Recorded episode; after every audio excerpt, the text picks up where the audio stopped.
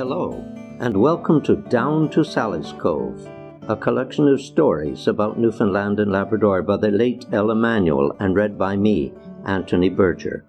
I'm the editor of my mother's writings about the history and rich culture of the places and people she knew and loved. Many of these stories she read on local and national radio in the 1940s to 1970s. Growing up in Lewisporte in northeastern Newfoundland, Ella Manuel acquired a love of fishing that stayed with her for the rest of her life. In this story, she tells of days on the rivers of western Newfoundland and of her encounters with men who could not accept the idea of a woman fishing expertly. On the Lomond River, she glories in the thrill of fly fishing and first hears about the remarkable Emma Tapper, who was completely at home on any river. Here is No Place for a Woman. Just about dusk one evening in late August, two men in fishing clothes sat next to me in the coffee room of a Newfoundland inn. They had been fishing and were rounding off the day discussing their luck.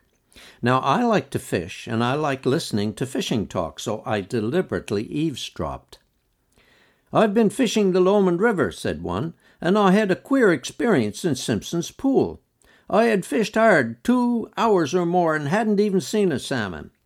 And just as I was going to pull out, I saw someone coming down the trail. I waited long enough for him to rig his rod and wade out just above me. Would you believe me? It was a woman. She cast two or three times and hooked a good sized fish. And when she'd landed it, I went up to her and said, I've been fishing this pool for hours and haven't even seen a fish.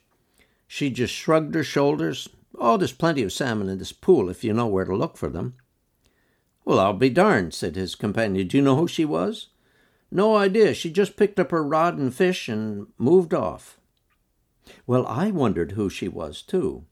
Whenever I met an acquaintance who fished the Lomond, I would ask hopefully, Do you know of any women who fish the river?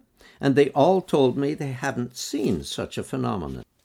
Later, I discovered the mystery woman was Emma Tapper, who could cast a long line before she could read and write.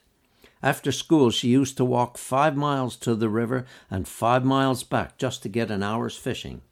Over the years, she became my close friend and fishing companion. In a country where women's accepted place is in the home, the idea of a woman knowing anything about catching salmon was intriguing. I didn't know about male chauvinism in those days, but I soon learned. One of the most maddening statements I've ever heard was that women are not and never can be born fishermen. They learn to love it only through some man, if he happens to love fishing. Now, that statement came from the pen of a venerable fly fisherman in England. All I can say is he ought to come over here.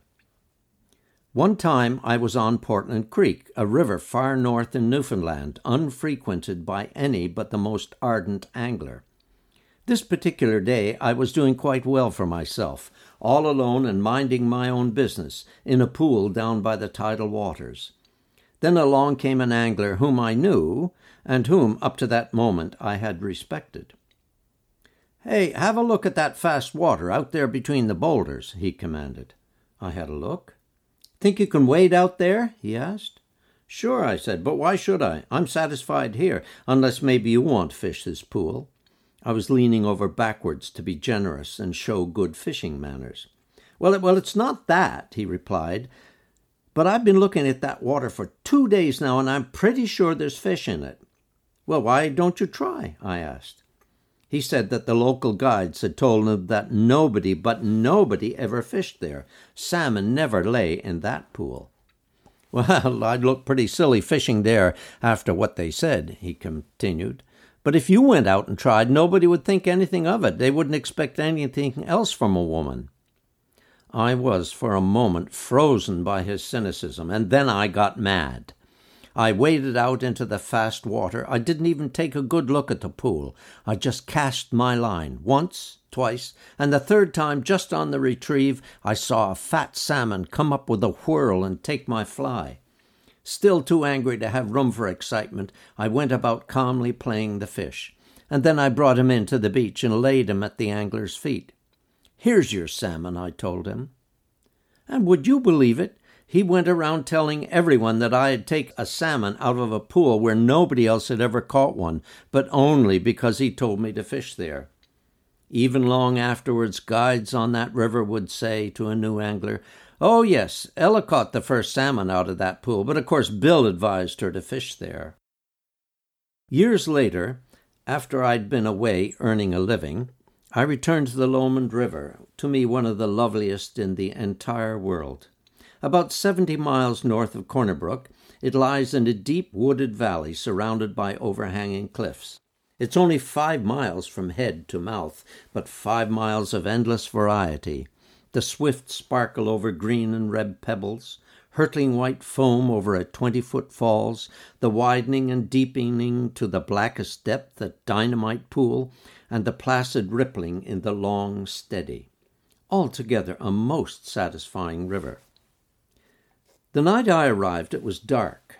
I awoke at daybreak to see a robin perched on a tree by the open cabin door, singing with sheer delirium, and a woodpecker hammering in rhythm. In five minutes I was on the trail. Mist covered the hilltops, but small patches of blue came through with the promise of a fair day. The river splashed along with this high, thin sound, rising in volume as I approached through the tunnel of evergreens, where the smell from yesterday's heat lingered. I was going down to the pool below the falls, where, if you're lucky, you can see a salmon leap high and hurl himself up the falls into the silk, smooth water above. This was the pool, long, rocky, and turbulent, where the salmon lay, waiting for the proper water conditions to leap the falls, and where one could always fish with plenty of elbow room. I hurried along the overgrown trail, crisscrossed with rotting windfalls to snare your feet and spider webs to trail over your face, and always in your ear the purling water of the hidden stream. Then suddenly the trail breaks out on the bank, and there you are, on the steady, where the river widens imperceptibly and flows shallow over shining pebbles. Trees on either bank overhang, and you have to be careful not to cast a shadow on the water, nor to catch your hook in a backcast. It was almost with awe that I looked up and down that stretch of water, as if I was looking for a sign from the place that had stood for peace and solace and continuity. I scooped up a bit of color floating by and held in my hand the red gleaming bud of a juniper with a crown of green needles. And as I lifted a small dry fly out of its box and tied it to my leader, I heard a bittern honk. Then a fish splashed, and with a tremendous sound in the silence, and I turned around to see the ripples he left behind. I cast out against the gin clear water, and I put the line out clean, with a little return loop at the end before the fly snapped and dropped silently into the stream. I let the fly float, retrieved it, and moved a step over and over for an hour or more. Nothing but the silky, soft murmur of the river past my boots and the snap of the line. The sun climbed higher, the shadows of the clouds moved across the water, robins as big as hawks flew overhead, and sparrows big as robins perched in the trees. A beaver swam across the stream not ten feet from me, and a woodpecker hammered out a fast military tattoo on a hollow fir tree. A fisherman appeared on the river bank, and I moved along to give him a stretch to cast over as we exchanged experiences of the day. And then we saw how high was the sun and how clear the water, so we reeled in our lines, knowing that even the stupidest salmon would not now be fooled into thinking our flies were real. So, sun soaked, muscles aching, and hungry, we said to each other, Better luck tomorrow.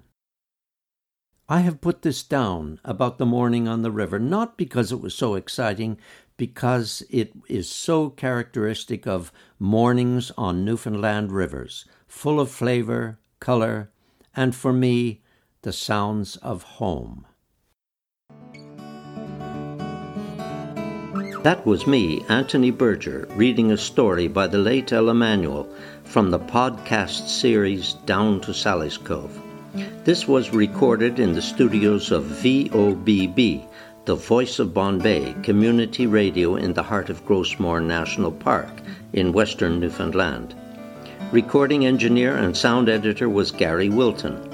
Background music from Coffee in the Cove, written and played by David Berger. Together with a biography of my mother, these and other stories are available in book form entitled No Place for a Woman The Life and Newfoundland Stories of Ella Manuel, published in 2020 by Breakwater Books, St. John's, Newfoundland and Labrador. Thanks for listening.